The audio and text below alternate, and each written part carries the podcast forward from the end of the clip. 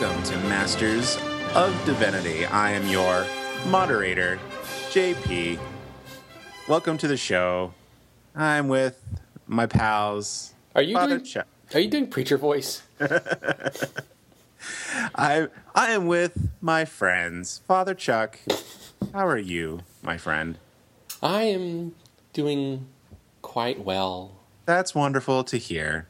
And of course, as always, I am here with Matt Wells. Hello, Matt. How are you? Yeah, I'm good.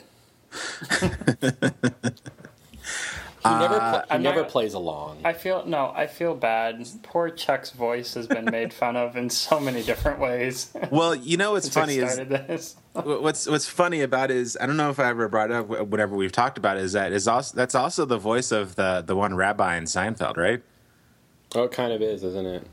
the the one that Elaine always goes to for advice, Right. and they talk about uh, Girl Scout cookies. Yep. And uh, that episode where she's the shiksa, right? That's Yeah, yeah. yeah.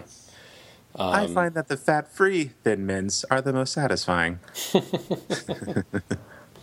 Uh, maybe I should just like one day I'll show up in the podcast and, and my voice gonna be like this.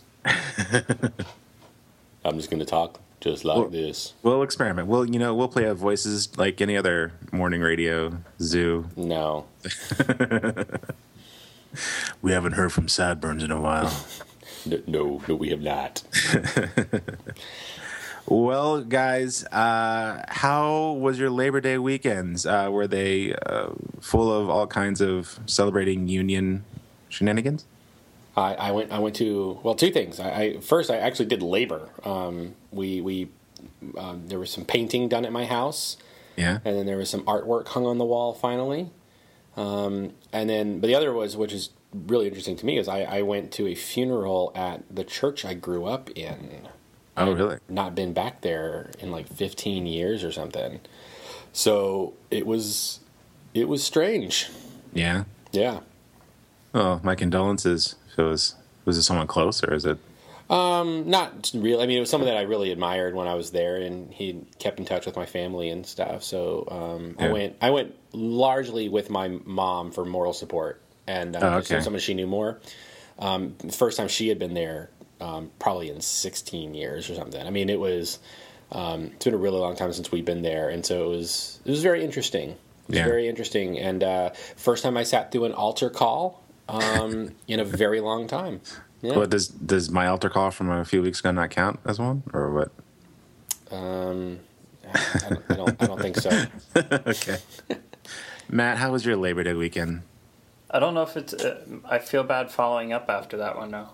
I went. I went to a, a beach resort in Singer Island Hey, that's good.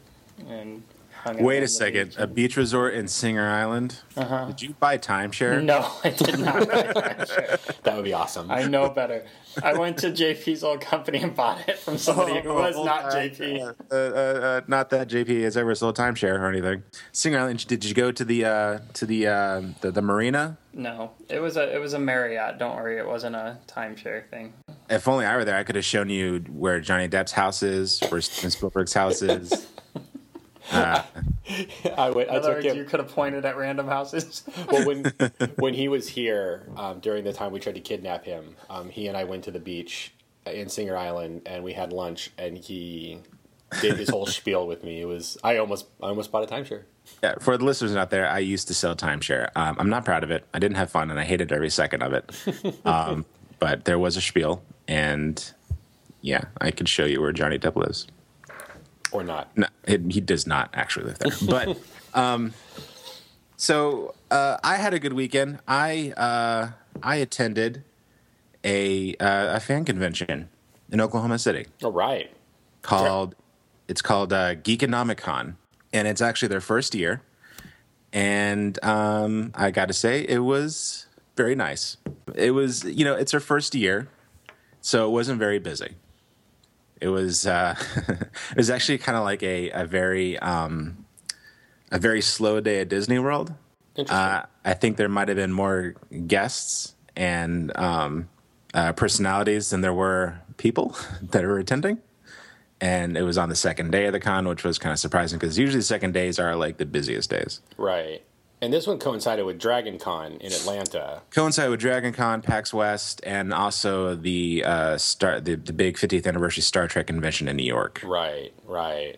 Uh, so they kind of had it stacked against them. I think a lot of the traveling nerds were a little busy.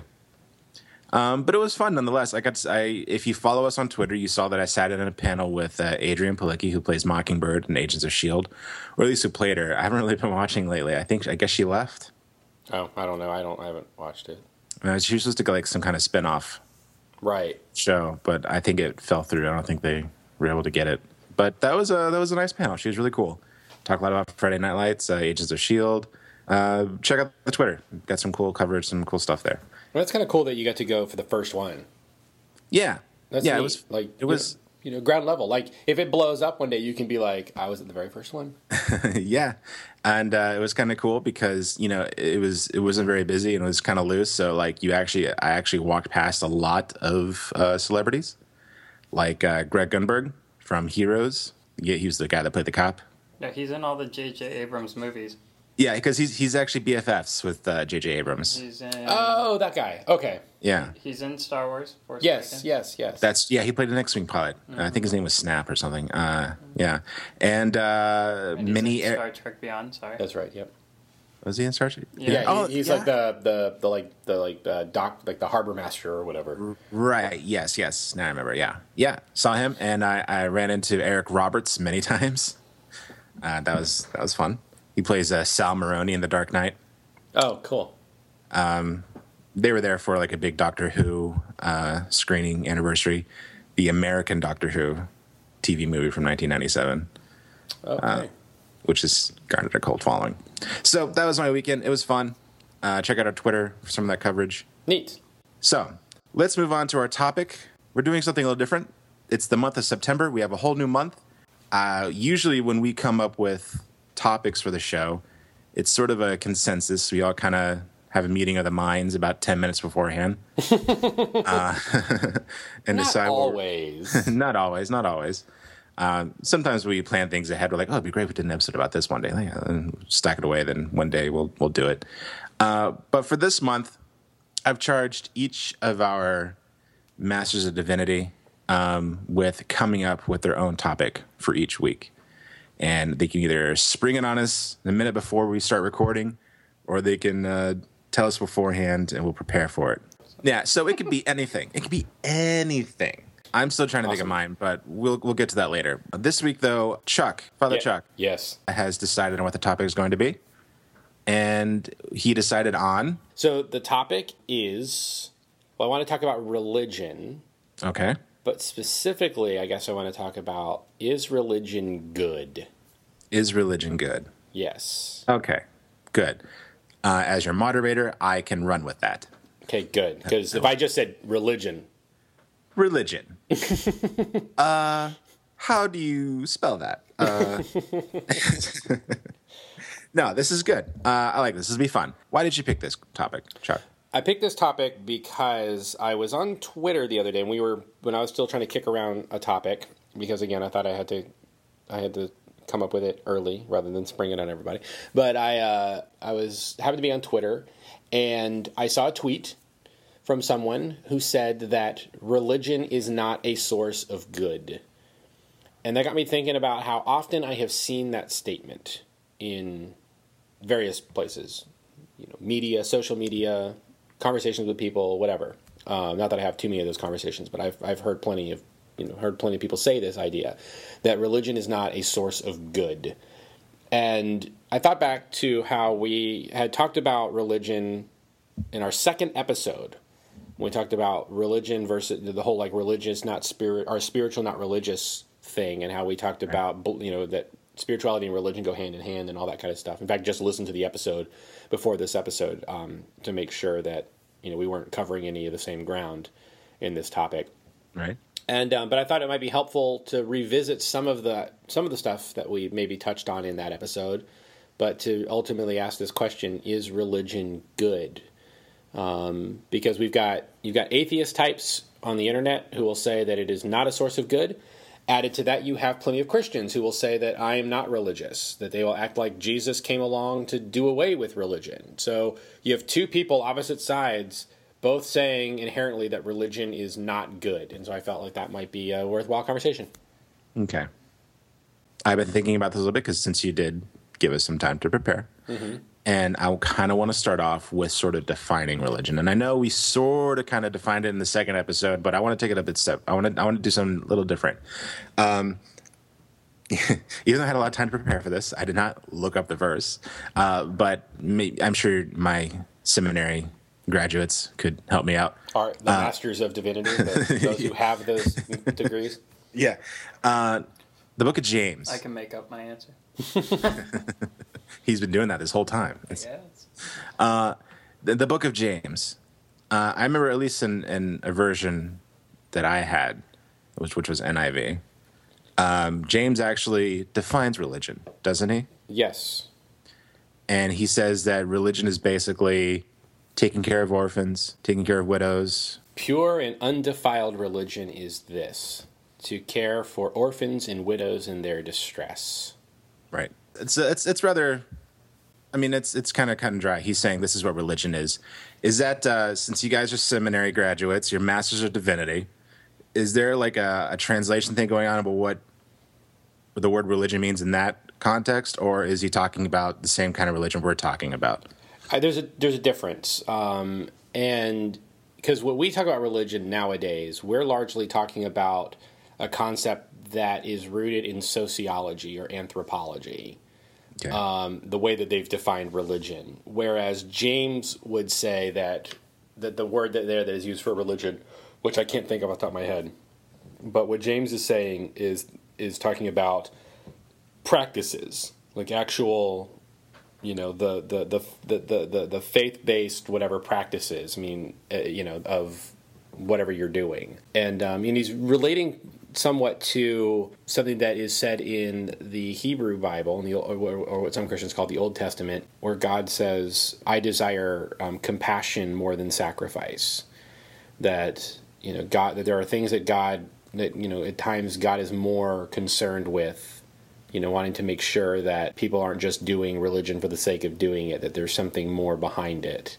And then Isaiah, like I think it's Isaiah 25, the prophet says, You cannot mix iniquity with sacrifice. So these are all part of the same ideas that James is drawing on there. Um, whereas when we think of religion now, I think most of the time we're thinking of a category of common beliefs that people have that are divided into things like here's the God that they worship or the gods that they worship? Is it one god or multiple gods? Mm-hmm. Um, what are their sacred books? Um, what day of the week do they worship? Where do they? Where does it take place? Does it take place in a church, a temple, a synagogue? You know, it's it's this very like anthropological, sociological kind of construction of these very particular you know, this category. Right. And so I think that's what most people think of when they hear religion, but I don't necessarily think that James would have thought of it that way because for James, religion and like one's religion and one's culture were very intertwined and they wouldn't have seen a distinction between the two things. And they wouldn't have categorized it like that. I don't think they would have just thought of it in those terms. I could be wrong about that but i just i just don't get that. I think that's much more of a modern thing. Okay. Um, so how would you guys define in a sort of a broad sense religion? I mean i think for the sake of this of this discussion we should probably just use religion in the way that people are using it. Um, okay. In the sense of shared beliefs or whatever. I I tend to think of religion though if I'm going to give my own definition to it, I tend to think of it as the common religious practices of of a particular people. So I, I, I mean, it's it, it, to me, it's it, it, it's hard for me to think of it in terms other than that anthropological, sociological thing because I've just grown up with it my whole life. Mm-hmm. But instead of it just being a category where it's sort of like oh, my religion is over here, and then my job is over here, and my family is over here, and so on. Those kind of like, you know, silo ways of thinking about it. For me, religion is intertwined with the kind of culture and person that you are. And so religion isn't just something that, like, say, oh, I do it on one day of the week, and then that's just sort of it. Right. You know, it, it shapes every facet of your life from, you know, the way you eat, the way you talk to other people, you know, not just also the things you do in like a house of worship or whatever. So you don't look at it as like a part of a pie chart, Correct. right? Correct. What about you, Matt? Do you have a, a definition of religion? I, I did not go back and listen to episode two. I should have because um I I would have prepared, but I was I was at a beach resort in Singer Island. Um, Buying timeshare. Yeah, not that time. I feel like my what I said in that episode is how I would define religion in a basic like here's a definition. I think the sum of the my my concept of religion is that it is a system based on shared beliefs that dictates how you interact with the world. Yes, that's precisely what you said. So there you go. Um, so that would be my definition. What a religion to me is a, a system based on shared beliefs that defines how you interact with the world. Because if I believe something to be real and to be true, then I have to decide how to live my life in light of what I believe to be real and true. And I would call that religion. Okay. We might be doing some callbacks to episode two. I know I'm, I'm about to do one right now. In that episode, I explained um, a definition that I really liked, and it's um, one's personal relationship with the mysteries of the universe. Right, which I like that definition a lot, by the way. Yeah, I did too, and I heard it from Dan Harmon of all people. so, taking all these definitions into account, how does somebody look at something the the way that we just described religion, and come to the conclusion that it is not a source for good? I mean, are they not coming to the same conclusions that we are? That the same kind of definitions, or is it? I mean, based off of the the stuff that I've seen people say and heard people say, um, is they will look at, for example, th- th- when I first really started to hear this pick up was after 9-11, Okay. where people were talking about like, oh, you know, here's people who, you know, here's, you know, these Muslims who don't like the Christians, and so they're killing people because they don't like the Christians, and so you have religions fighting each other, and people are killing each other in the name of their God. And so they would look at that, and then they would look at different points of human history and say, like, oh, here's the Crusades, where people went and did this stuff in the name of their God. Um, you know, they would even argue to say that Hitler did what Hitler did in the name of his God, which is incorrect, but that's what they would say.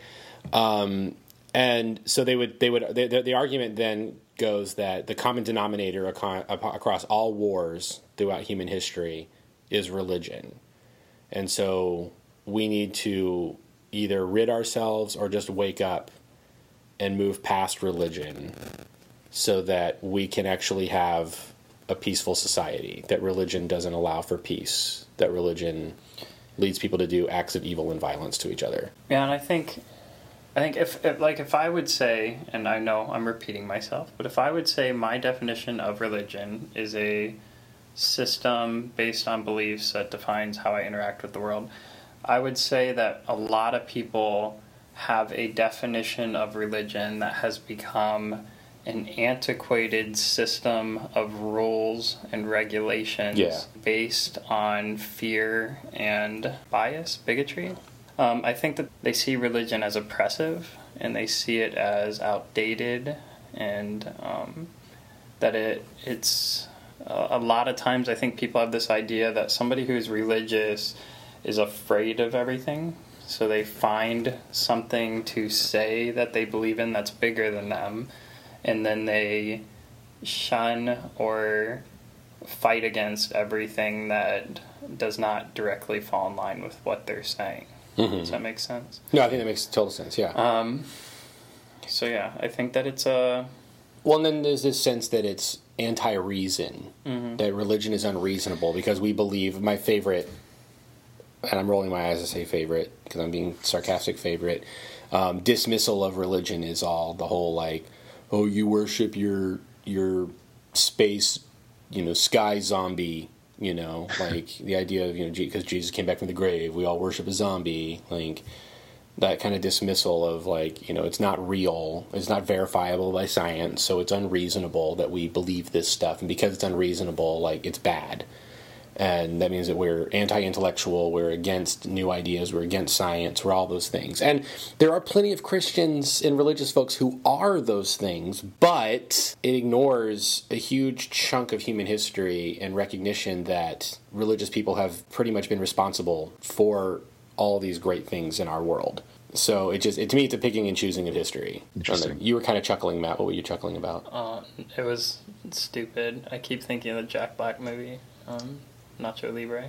oh And his little sidekick who's like, I believe in science.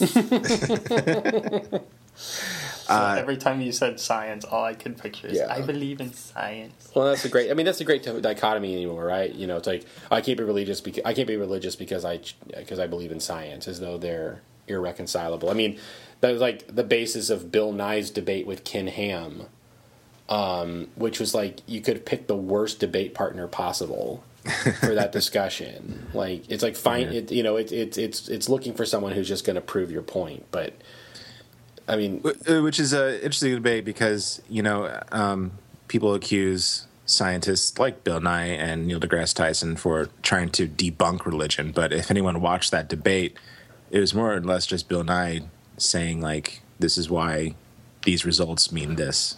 He wasn't debunking anything. yeah, Uh, so yeah, that's what Bill Nye was doing, and I don't know. I, I feel bad for Bill Nye. He puts himself in a lot of situations uh, um, where he has to talk to people that don't really understand what he's trying to bring them, and I think he does that on purpose. I mean, just to educate people, and I think he puts himself in those situations so he can educate those people, and you know, he chooses the most stubborn people, especially like on media. Right. I mean, and but I mean, the other issue with him is, and, I, and my concern with like both him and Neil deGrasse Tyson is how they both seem to not care about philosophy, or they get philosophy really bad um, in their own arguments and are unaware of the importance of philosophy. I mean, I think you and I were talking about this a little bit, JP. So, like, I mean, even like the deGrasse Tyson, I think is, is like on record of saying that philosophy is not a worthwhile use of time, and that you know, and that that that bothers me. Like, and that should bother everybody because okay, science deals with like testing data or whatever. They'll say science deals with facts. Well, science can't deal with you know can't always deal with facts because of um, and I'll talk about that in a moment. A, an argument that David Hume has ha- um, made that has been one of the greatest hurdles for science to deal with. But um, but like but we talk about things like you look at like eugenics in the 1920s. Um, that was considered a valid scientific enterprise that you know we should be sterilizing people who are not as intelligent so that we can purify the genetic code of the human race and you know that ultimately led to ethnic cleansings and stuff like that And con, and con. But there was once a time where that was considered like valid science.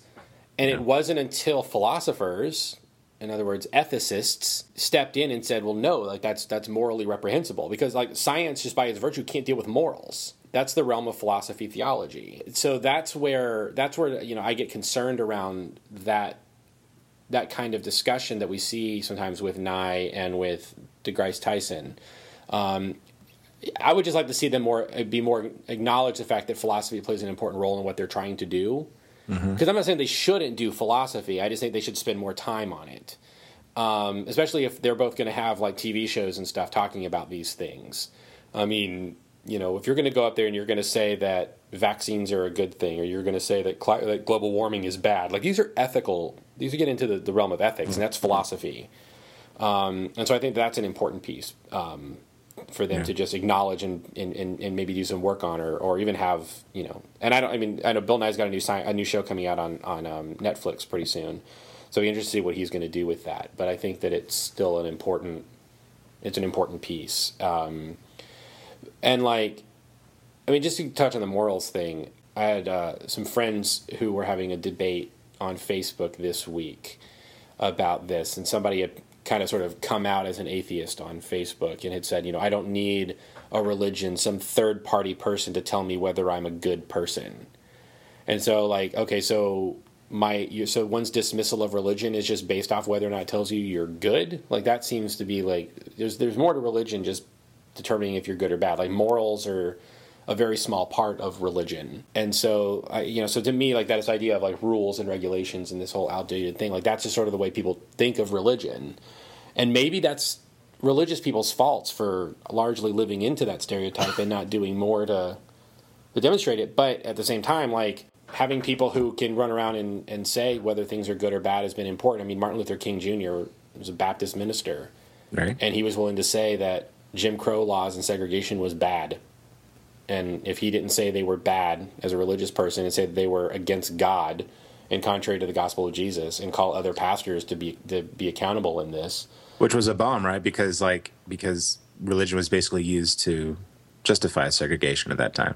Yeah, I mean, it was yeah, it was. I mean, but that, and that's and that's really the the thing here is that religion can be used by political entities. Right. Religion, in and of itself, pretty often actually has a good message. You know, it's trying to do good and to encourage people to do right things. Um, you know, so and I know I'm kind of falling back into the, the, the good bad morals thing that I just said is you know religion's you know bigger than that, but I mean it is obviously a very important piece of it. So civil rights was led by Martin Luther King, who was a Baptist minister. Right. And who was himself was inspired by Gandhi, who was a Jain, and Gandhi led a complete culture, like a, like a, a national revolution against the British Empire, without declaring war against them, and were able to find become an independent country without having to go to war with Britain, and all through, you know, Gandhi having very strong religious convictions about nonviolence. To so to say that religion is not a source of good is to ignore Gandhi, Martin Luther King Jr., um, the work of Malcolm X, um, and and and tons of other people. I mean, you know, looking back at the civil rights, Howard Thurman. I mean, there's just a whole group um, of people in the, just the civil rights movement in America that were. I mean, the abolition movement of the 1800s to end slavery that was a religious led thing. I know some people argue that it was on its way out and it would have died on its own without their help, but they definitely helped make it end quicker. Right. Um, and so to say religion is not a source of good to me ignores that because while I guess somebody could argue say that if religion can be used as a source of evil by a political thing, then the political thing can piggyback on religion to make it good. But particularly in the Christian in the Christian message, like Jesus never once tells people to take up arms against other people. Like Jesus never tells anyone to harm anyone. Jesus always talks about suffering, about suffering, you know, violence and suffering oppression for the sake of transformation or whatever. Um, you know, Jesus is not a warmongerer. And so Christians who take that message very seriously have transformed society based off of the love that they experience from Jesus and try to communicate that kind of justice and love um, and peacefulness. And so, like, yeah, you can argue that there are other religions, and you know, you can even see stuff in the within the Hebrew scriptures of the Bible that justify acts of violence or whatever. But as a Christian, you have to say that you're and that's really the only religion I can talk about with any authority. I think any of us can really talk with any authority. Um, we'd have to say that to be faithful. That's not true. I think I could talk about the force with some authority. Okay. okay. but if you're going to take Jesus seriously, you've got to, you know, you're you're going to be somebody who who who is peaceful and loving. Like that's, you know, you can't you can't sit there and say like Jesus told me to go and kill you. Like you just you can't do that. Like you can try, but it's pretty clear to everyone that that's a perversion of anything that he might have said, and that the evidence is, you know, far outweighs any kind of other arguments that people make. And in fact, you know, you look at any arguments that people have used for, you know, going to war, that God wants them to do anything um, like that, that they tend to use more of the the war imagery of the Old Testament rather than um, the actual words of Jesus as the basis of their decision making. You know, this is sort of kind of reminding me of is uh, a little movie that came out a few years ago. Did either of you see Book of Eli? I did. Yeah. Denzel Washington and Gary Oldman, a post apocalyptic future. Denzel Washington is playing like this wandering samurai type, and he has a book with him. It's been a while since I watched it. It says Eli, right? No, his name No, is his Eli. name is Eli. Okay, his name is his name is Eli, and he's got this book. We're like totally spoiling this entire movie by just talking about it, like oh, like It's how a Bible? Yeah, it's that, a Bible. That ruins the movie.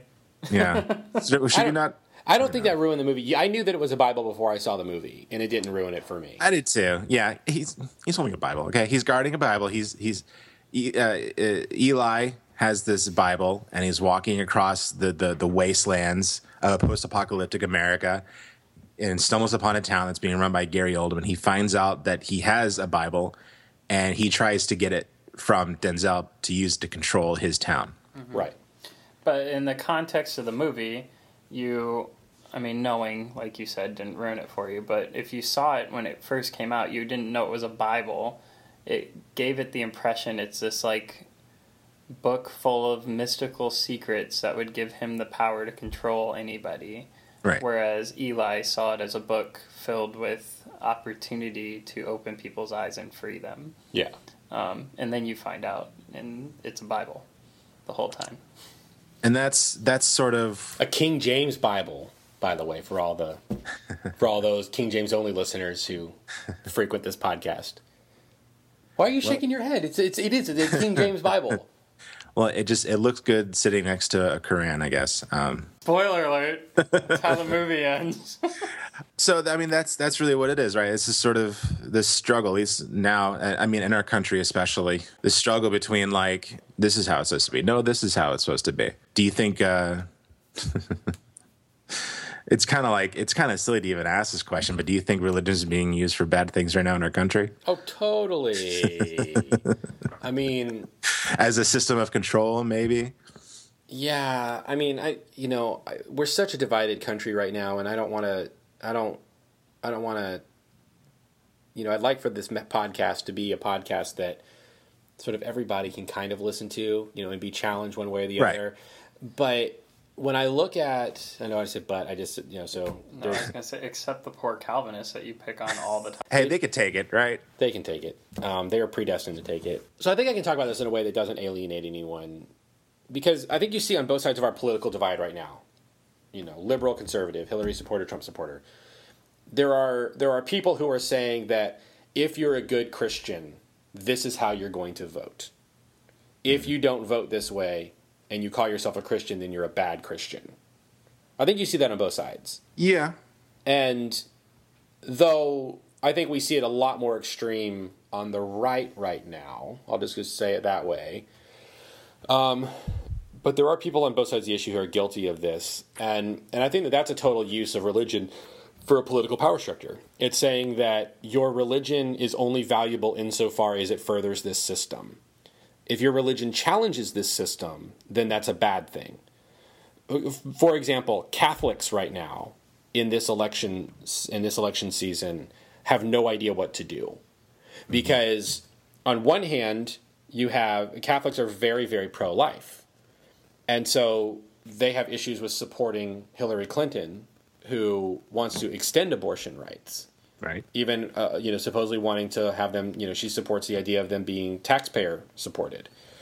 Um, but on the other side you have donald trump and the republicans who are who have kind of hitched their hat on being the pro-life party. And but at the same time there's there's support for opportunities for very like very vast economic inequality. And so catholic social teaching would have problems with the economic policies of Republican voters. And so, like, I've I, I- I've seen a number of essays from Catholics right now. They have no idea how to vote. They have no idea what to do because voting one way or the other is against their convictions.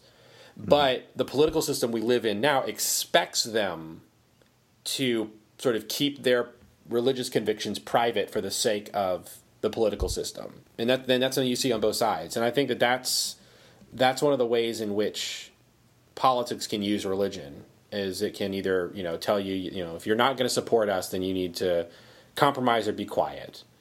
Um, or we're going to try to structure everything in such a way as to say that you if you're you're going to be a good religious person if you vote this way or the other. Um, what, an example that comes to mind is um, when when Obama gets when Obama got up on stage or in front of the podium at one of the press conferences after um, one of the terrorist attacks. It might have been the the first Paris attack. It was um, it was I don't know it was one of these just recent ones that we've had. When he gets up there and he says that um, that you know no no God no God would support this, or he says you know that or he creates these distinctions between the kinds of Muslims. You know, there are there are good Muslims and bad Muslims, basically. That's kind of troubling to me. That a political figure can tell another religion what they ought to be doing. And I'm not trying to say this that I'm like saying it in support of terrorism or anything like that, but I'm just saying that like somebody who can sit there and say that your religion your your religion is it ought to be like this rather than this. Even in the case of like terrorism, like don't be like terrorists. He can make authoritative statements to the effect of like, you know, we, we, we need to not have violence. Like that violence is bad. You know, I think we can have a policy to say that like even if it's in the name of your religion, you perpetuate an act of violence, like we can put you in jail for that. I mean, you know, that's that's a reality that Christians even have to deal with too. I mean, like for example, so I, you know, I, I as a priest, I take confessions from time to time. Like I'm, that's something that I that I can do, right. and that I often do, um, and that the expectation of me as a priest is that if someone comes to me in confession, that that that that seal of confession is absolute. I'm not allowed to break what that person says to me. Like I'm not allowed to tell someone else what someone confesses to me, like ever. But the state says that I'm a mandated reporter, which means that if somebody confesses to like to some kind of crime or harming someone else, you know, themselves or someone else, like I am legally obligated to report that information to someone. You know, the state tries to tell me what I can and can't do, but I have to make a determination. What's you know, is there a law higher than Caesar? You know, so it's one thing for the law to say like, okay, well, this is legally this is what you're obligated to do, but religiously I can say no. And I and but by saying no, I have consequences to those actions um, and I have to be willing to suffer those consequences. It's another thing altogether then for the for the state to come in and to say it is wrong for you to take confessions. You see what I'm saying? Yeah. Like it's one thing to say that like oh you can take confessions, but there are certain circumstances where I need to talk about what people confess to me. The point is not to decry an act of terrorism. Mm-hmm but to say that terrorists are not actually like like that they're not really like to say like a muslim terrorist is not really a muslim Right. Like, who are you to well, say that? Well, and here's an interesting question for you then, because I, I see what you're saying now. Um, but here's an interesting question, just food for thought. Westboro Baptist, we already brought them up mm-hmm. once. Would you make the statement that that is not Christian? I would because I'm a Christian. But you think somebody else making that statement is a problem? I think, yeah, I think somebody, not just somebody outside of it, but I think like an authoritative structure, like if the president were to say that Christians who act like West, it's the reason why we don't, or like, as much as I would love to see every single member of Westboro Baptist Church arrested on, you know, on on actions of hate, as much as I would love that, that to me creates a whole slippery slope problem. Yeah. Where if so if the so if the government says that this kind of Christianity is acceptable, but this one isn't, like that kind of stuff scares me. I totally agree with you on the slippery slope thing. I will say, however, I would love for that to be what I hear in the news. Um, that Westboro Baptist is not true Christianity. Like I'd be okay with hearing that from political leaders. The problem is, I think a lot of people think that is Christianity. See, I want to hear. I don't want to hear political leaders say that. Mm-hmm. I want to hear, hear Christian people. leaders say that. Like I want to hear more Christians like because it's such it's such clickbaity advertisement stuff to have people like Westboro Baptist Church on CNN than it is to have like Episcopalians on there. You know, like mm-hmm. to have us on there who are like, you know, being able to say like, no, we believe we believe fully in the in the incarnation of Jesus Christ, and we're very committed to the Christian faith and to what the Scriptures reveal. But we're also cool with ordaining women and, and marrying gay people and ordaining gay people. I mean, I would like to see more of that kind of stuff rather than, hey, look at these people, they just hate everyone. Yeah. But that doesn't get the same kind of ratings. And so that's the problem with news in general, which is a whole other conversation. Oh. But I would like to see more and more Christians. I'd like to see more and more Christians of various, a variety of Christians talking in a public square rather than someone in a political position divvying up who's the good Christian, who's the bad Christian. So what you're really arguing for is a little thing called separation of church and state. Yeah, absolutely. Yeah. okay, so we've ironed that out. It's it's part of the 80 billion questions I have, and I wish we had more time. Um, Just rapid fire, 80 billion. Here we go. One. yes or no questions only. Uh, like, well, I have I have a, a ton, and there's they, some of these are questions I've I've been pondering for years since I was in college never really thought to bring them up. And bring them up. it's even weird now to bring it up on a podcast. but you know, Chuck, you talked a lot about how, um, you know, Christians will think that West will say that Westboro Baptist Christians are not Christ are not real Christians, mm-hmm. and whenever a, a Christian does something super violent or whether it's terrorism or something really hateful in the name of Christianity, God, Jesus, uh, very quick to distance ourselves from that person or that group or organization. Do you think, though, by just saying they are not Christians, they don't believe in Jesus, they don't believe in God, but whatever, do you think there's a there's a sort of responsibility that we're avoiding by doing that? Like what? That, what kind of responsibility?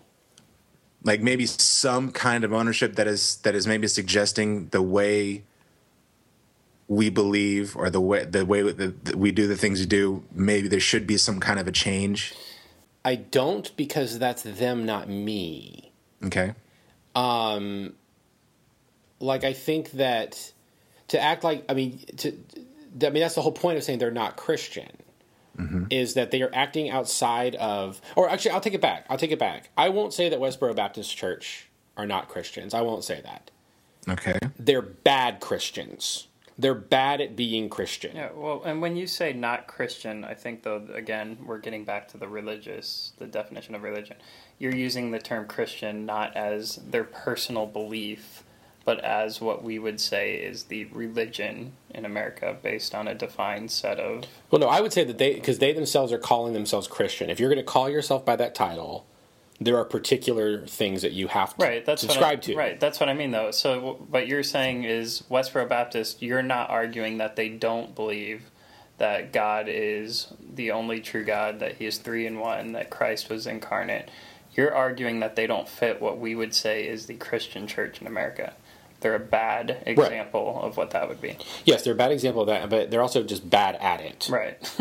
um, you know, to get to, we open with James to talk about James. James talks about faith and works. Your works justify your faith, mm-hmm. right? So like, or is or is more accurate. Your your your works give life to your faith. Without works, your faith is dead. It's actually very James makes a very brilliant, brilliant argument there. Um, that is kind of hard to come across. It's kind of hard to get in English. What he's getting at is that you can't just say, "Oh, I've got faith." Like that's nothing. Like faith can only be active. And that's why he says, By my works, I'll show you my faith. In other words, by what I do, I'll show you what I believe in. Um, you can't just say, Oh, I believe, you know, you can't just say, like, Oh, I'm a Christian. Mm-hmm. Because, like, mm-hmm. then what does your actions say? Like, what do you do? And so, I like, so you look at Westboro Baptist Church, they call themselves Christian. They call themselves a Baptist church. Well, I don't know why they come to a Baptist church because they're not a member of any Baptist um, you know um, convention or anything like that yeah. that I'm aware of. But they, um, but they, um, they're they're going to call themselves that. Then say, okay, now what do your actions say? Do your actions look like Jesus? If your actions don't look like Jesus, then you're bad at being a Christian. Mm-hmm. It doesn't mean that you might not have a couple of the, the belief bullet points correct on a you know on a test. Like if somebody throws a test at you and they say things like, "Oh, do you believe that Jesus is God?" You know, did he die? Did he die for sins or whatever? They might say yeah, but obviously, like they don't go any further than that, and they don't. Their actions don't speak to what that actually means to anything. And I think like. Right. Too many Christians in the world actually kind of guilty of the same kind of stuff. Yeah, and, and that's why we need religion because religion is those things. And that's right. that's where uh, to answer your question, JP, just saying, oh, they're bad, they're not Christians, they don't believe, is it a way of passing off ownership? I would answer yes. Um, I've said before and I don't want to reference where because it's becoming cheesy how much I reference it. But I, I've said before that if the predominant view of Christianity is a negative one, not you're never going to please everybody. You're going to have people who hate you if you're doing everything right. But if the predominant view goes against what we would say our very beliefs are, then it's time to step back and say, what are we doing wrong? So if Westboro Baptist is the predominant view of Christianity, it's time for me to go, what am I doing oh, wrong oh, okay. to where my my idea of Christianity is not the predominant view, but theirs right. has become it. Let me let me make an illustration for you guys, a hypothetical, if you will, and I would be interested in your thoughts. What if and I'm using the Westboro Baptist Church as an example, but I kind of feel like they're sort of ever since Fred Phelps died, you know, they're kind of wearing off. They're they're sort of like on the fringe in the Yeah, media. You don't, you don't hear about them anymore. Not much. Uh, they protest popular things, but that's it. But if if something like the Westboro Baptist Church emerged and was like big, and everyone was talking about it, about how hateful they are and how horrible they are, would would the church benefit? And I'm talking about the church as a whole, like even Christianity as a whole. If if there was a leader or somebody, I know, and I know we live in a time where it's kind of hard to find leaders outside of like the outside of politics. But if there was somebody, or the church said what they are doing is wrong, um, but in a way we've we've kind of failed them. You know, Yeah. we do take some kind of responsibility. In whichever way, I don't really know. Yeah, I, Uh, do you think there'd be some kind of benefit? Do you think people would be less likely to say that religion is not a source of good, and then if it took more responsibility for Yeah. bad things that were happening? Yeah, I don't. I don't think you need. We mm-hmm. need to go in every instance. I don't think we need to go as far as to oh, say Oh, no. we failed No. them. Yeah, But I do think it would always be helpful because I think this is what Christ did.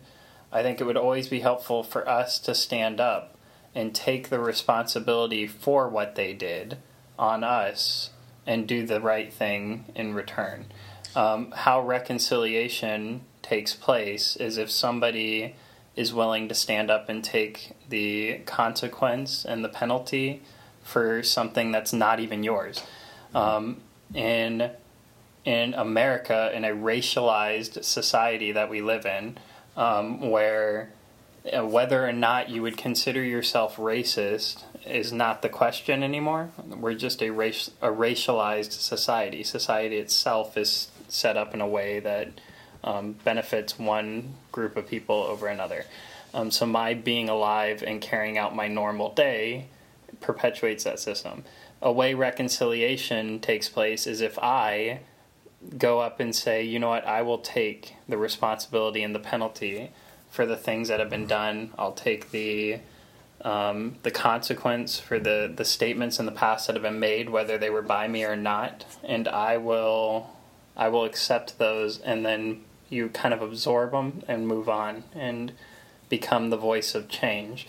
Where instead of fighting it, instead of saying we're not like them, we're not like again to use Westboro Baptist, we're not like Westboro Baptist, they're bad. It's to stand up and say, you know what, what we see is the predominant view of our message has become in line with theirs, and that's our fault. And it's time that I change that. And then I start going out to make that clear and make a difference. It's accepting the consequence and the penalty, whether it was your fault or not. Um, I think that's the steps in reconciliation is when somebody's willing to stand up and take that, um, and then be the one to make the change, whether it was their change personally that needed to be made or not, isn't the question. It's I need to be the one who's pushing things in the right direction. Yeah, I, I think, and I, I'm just thinking about since you used the current state of racial tension and, and, and issues in our country uh, to, to springboard that. I think, you know, when you have, I mean, like we've got going on right now in America, where every couple of months you find out that white police officers are killing unarmed black teenagers, just like all over the place. Um, and then you find out, like the police report that came out last month of the Department of Justice inter- uh, um, investigation of the Baltimore Police Department, and find out just how deeply systemic the problems were there. Um, when you have like these gross, these these gross, you know, incidences, you know, you have to recognize that there's probably a culture problem. When you have these kinds of incidences, you have to you do have to ask yourself so i think you're right jp i think you do I'm, I'm kind of backpedaling on my own statement before and i think you're right i think you do have to ask questions of the culture and the christian culture like i don't know if i want to say that how did we fail these people i mean in a sense there is a failure because there hasn't been somebody to adequately teach them about the christian faith in an accurate way perhaps No, but I mean, there's some people that you're never going Well, to right, teach yeah. them. So it's not the question of failing them; it's a question of being the one to make the change, even though the the fault might have been theirs. Mm-hmm. It's I'm the one who's going to take the responsibility for that fault and be the one to spread the right message and make the change. Yeah, I, I yeah, yeah, yeah. No, I, I, I see what you're saying. But yeah, I think like there comes a point you have to address the cultural issue, and so like as Christians, I guess what is it that we can do to address our own? You know, it's it's a it's a thing you hear a lot of people on um, uh, that I've heard a lot of people, um, particularly more conservative type folks saying about Islam. Like, where are the where, where are the Muslims condemning all the terrorist acts? You know, if it's They're everywhere. The media just doesn't want to cover it exactly, exactly. because that's a boring story. Right. Um, but it's like, but we have this expectation that in, within the within, within Islam that should be what's happening, um, and so as Christians we have to be willing to do the same for ourselves. We have to be willing to say, no, I'm gonna I'm gonna speak out against this. And of course, the challenge comes with this whole idea of, you know, we're not supposed to speak ill of each other. We're not supposed to, you know, you know, but that's also, of course, ignoring the whole idea of speaking the truth in love and holding one another accountable. And that's a huge part of the Christian faith is holding each other accountable. Um, and we've done a bad job of that, I think. Um, and so I think you're right, JP. I think there there do there does need to be some people who are willing to stand up and say, no, this is what the Christian faith is, and um, if we're going to call ourselves that, this is what we need to do. And I'll own the fact that I've not done a good job of living it in my life, and by my failure to live it, it's allowed somebody to live it poorly, and that, that compounds over time. And, and I think the the important thing to also remember, since we're talking about this, um, with religion and and the idea of if it's our responsibility or not, when it comes to reconciliation, I said that you need somebody to absorb the consequence for the fault that was done. Um, I do also feel it's important to say, uh, as a Christian, I believe that that doesn't just mean in the situation where we where Christianity is one being viewed as wrong. Um, I think it's also when wrongs are done to us. It's not fighting against them, going, um, "You hate us, you're wrong. You hate us because you hate God." It's us going, "I'm going to absorb your your your backlash, your anger, your hatred, the penalty that should be yours. I'm willing to accept that, and I'm going to love you anyway." Right. Um, it's a it works on both sides if that makes sense like i, I want to specify that it's not just when people are going oh christianity is wrong and it's like oh we've done something wrong we need to express it better. But also when people are attacking christianity we don't need to fight it back. We need to be like christ accept the the beating while at the same time expressing nothing but grace and and love and humility. Um, so you can speak up against injustices, but what I mean is when they're done to you, the most powerful thing I think as Christians we can do is live the right way anyway, mm-hmm. and Right. not not perpetuate a system of anger by fighting back, but taking kind of say the Gandhi approach of I don't need to fight you back, I just need to show you this is how it should be. Right. And if you kill me because of that, I'm willing to accept that. But I'm going to show you this is the right way. This is how it should be because I I'm willing to accept what you're doing and to see you as still being a human being created in the image of God, worthy of my my love. So I'm going to love you to the point of you might kill me for it. But I'm going to show you this is how it should be. Um, so I feel like that just is it needs to be our message in all of it. Like if somebody says you guys are doing it wrong, we don't need no we're not. We're doing it right. It's just them. No, we need to go okay, like okay, I'm sorry. Let me show you how it should be.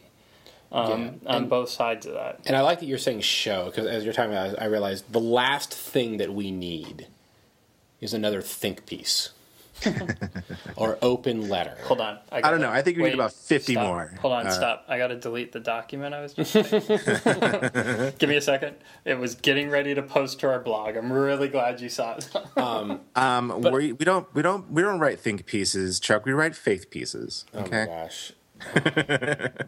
but you know what I mean, right? yeah, Like, yeah, yeah. you know, we have so much, it's just all words. And I'm glad you talked about James because James has been popping up a lot in my life lately. Really? Um, and I think, you know, maybe it's the book of the age that we need to be people of action rather than just words, just saying a bunch of stuff. Let's actually do stuff and let those Oh. actions speak. During the, the sort of Ukrainian civil war that was going on fairly recently, I guess it's kind of still going on, um, there were these incredible images of Orthodox priests in their vestments, standing in the middle between two warring sides, trying to get them to stop fighting. Like to me, like that image speaks more than any open letter or think piece. You know, or we think about the the story that happened in Syria, where um, I think it was Syria.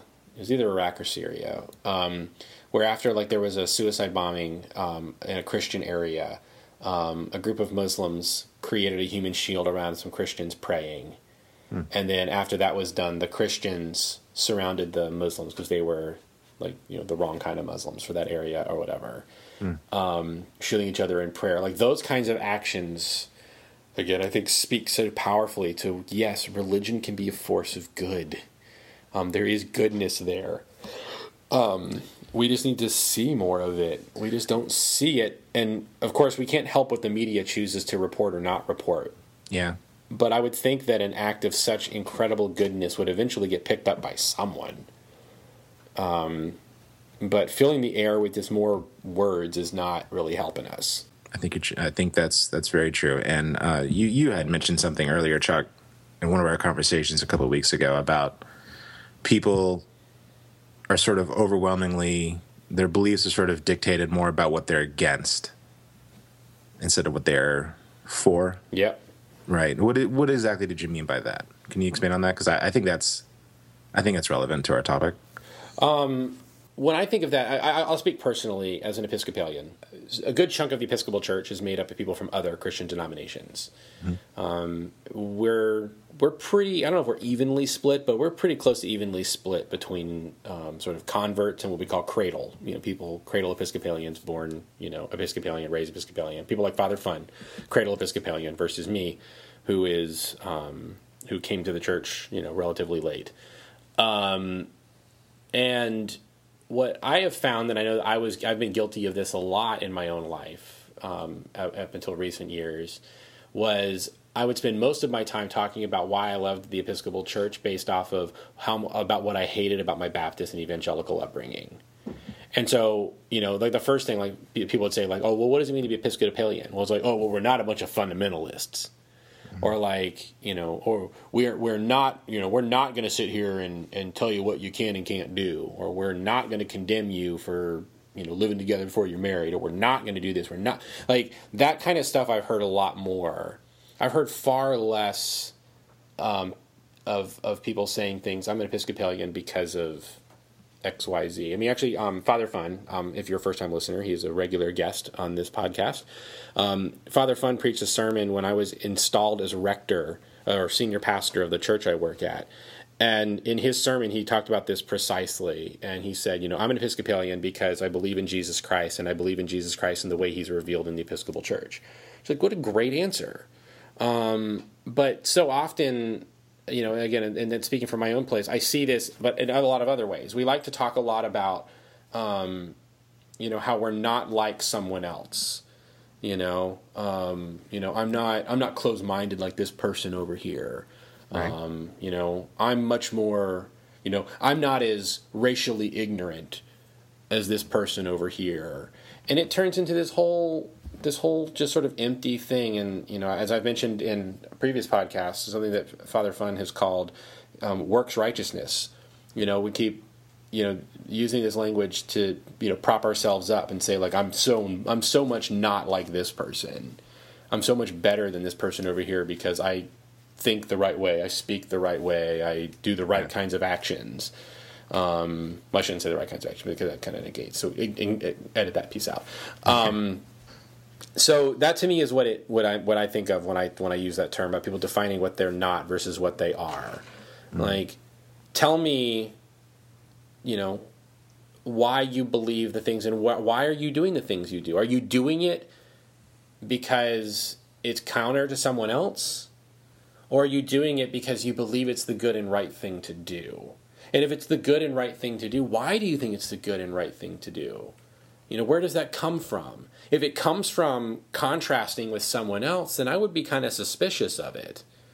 Um, I mean, it's a start, but I think ultimately you have to be able to articulate, you know, that this is the, the things we do. Yeah, We do them because we can't do anything else. It's it's sort of like whenever Michael Moore makes a documentary and a bunch of other filmmakers make documentaries to debunk his documentaries. right.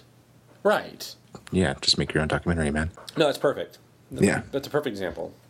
This is a bit of a detour, but I just want to point out a, a funny little nuance about our podcast. I, I, I, I see our podcast as sort of like a, an aerial an aerial battle in World War II, where Chuck is sort of like like a like a cool like Mustang P fifty one like like shooting down Nazis, and Matt is like the Enola Gay like circling the battle, about to mm-hmm. drop the atomic bomb, just waiting for the right moment.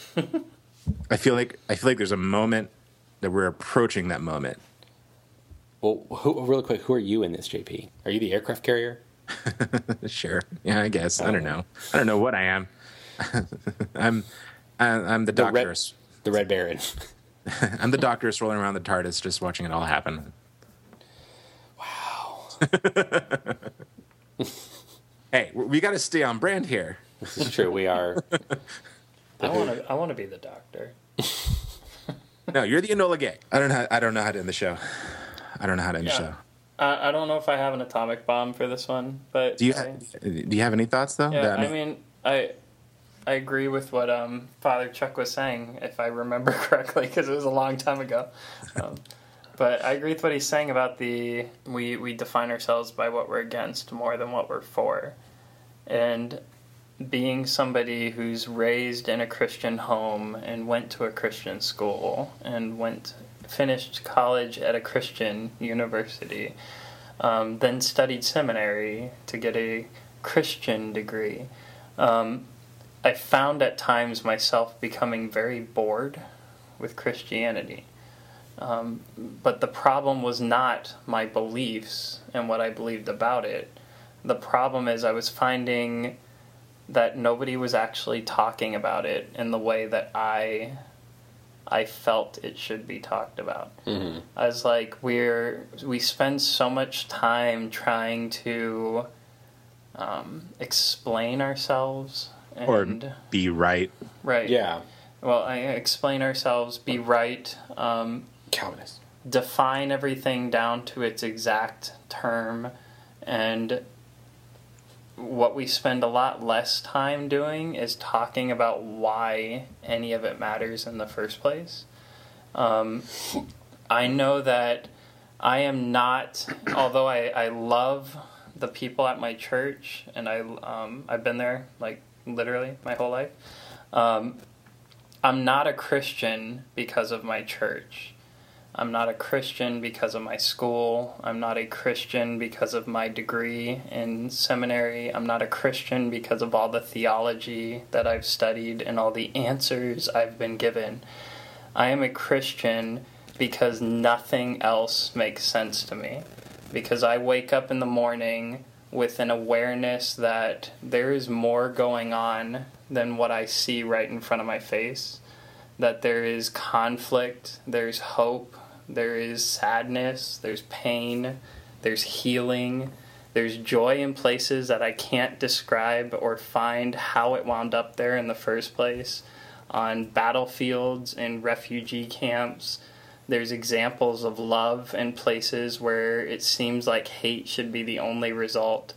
And in all of that, the thing that makes sense to me is the, the, the gospel, the story of a God who brought us into creation, who created everything that we know, everything that we don't know, who sustains and holds it all together, and who loved us so much that he himself took on flesh and blood, showed us how we should live here on earth, how life could be if we did what we were supposed to, accepted the complete penalty for our own rebellion against that way, and then conquered all of it, rose again, and said, You can join in in this. You have the opportunity right here, right now, to take one step, one breath toward introducing the kingdom of heaven here on earth, or or you can just be another voice screaming out more about hell and more about pain and adding to the sorrow and the the suffering. Um, but the God who brought everything into existence is telling us that we have the opportunity to act on his behalf in a world that desperately needs to understand him, um, to show people what he what he sees in us, not what we think we should be or what we decide is worth um, and what is worthless, but that we have the opportunity to show people what he sees in us and to act on that. And if we did that, that the the change that would take place in every single aspect of life and every single aspect and corner of the world, um, it would be it would be un unavoidable. You'd have to notice um, if one person stands up, if one person is that Mother Teresa, who is that small glimpse of what God wants us to be doing, um, the impact is insane. So I live hoping to be one, that one example, but then live with the assurance and hope that there's others out there who share that same belief, who want to show that same message. And to me, that is the religion I take part in is that if I can if I can offer one tiny insignificant little glimpse into what God is like, I can change the world. Now, if I can join with a body of believers who are all doing the same thing, imagine what, what could be mm-hmm. accomplished for Him. Um, so that's why I'm a Christian. That's why I do what I do. Matt, um, it's perfect. It sounds like we need more leadership, don't you think? I, I think we do, but I think we also need. And I don't even mean politically.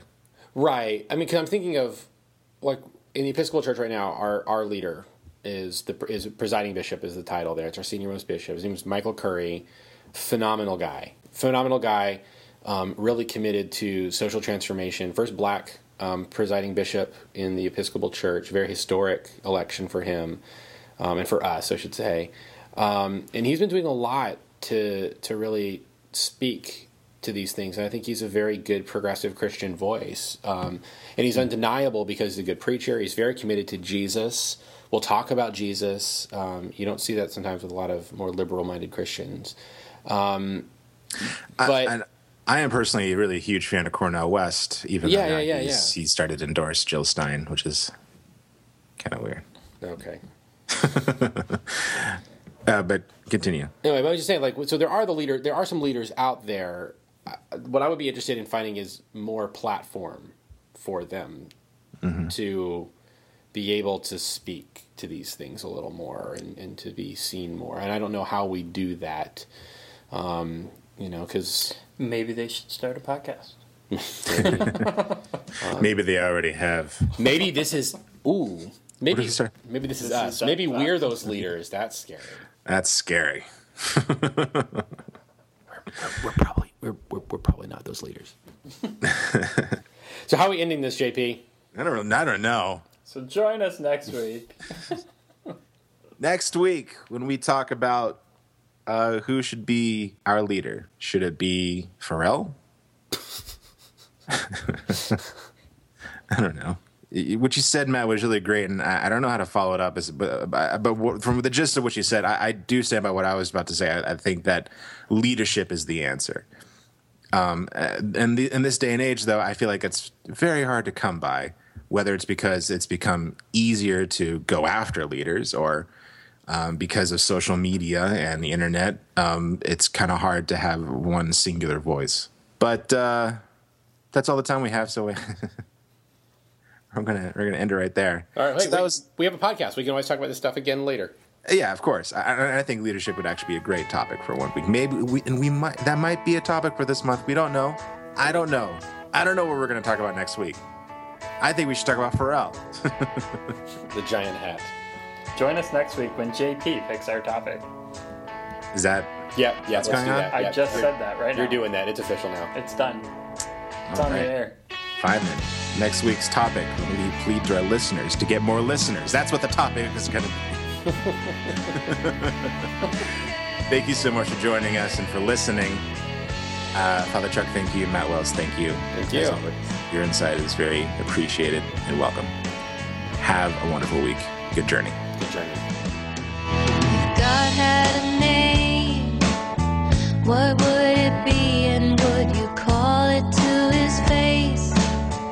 If you were faced with him in all his glory, what would you ask if you had just one question?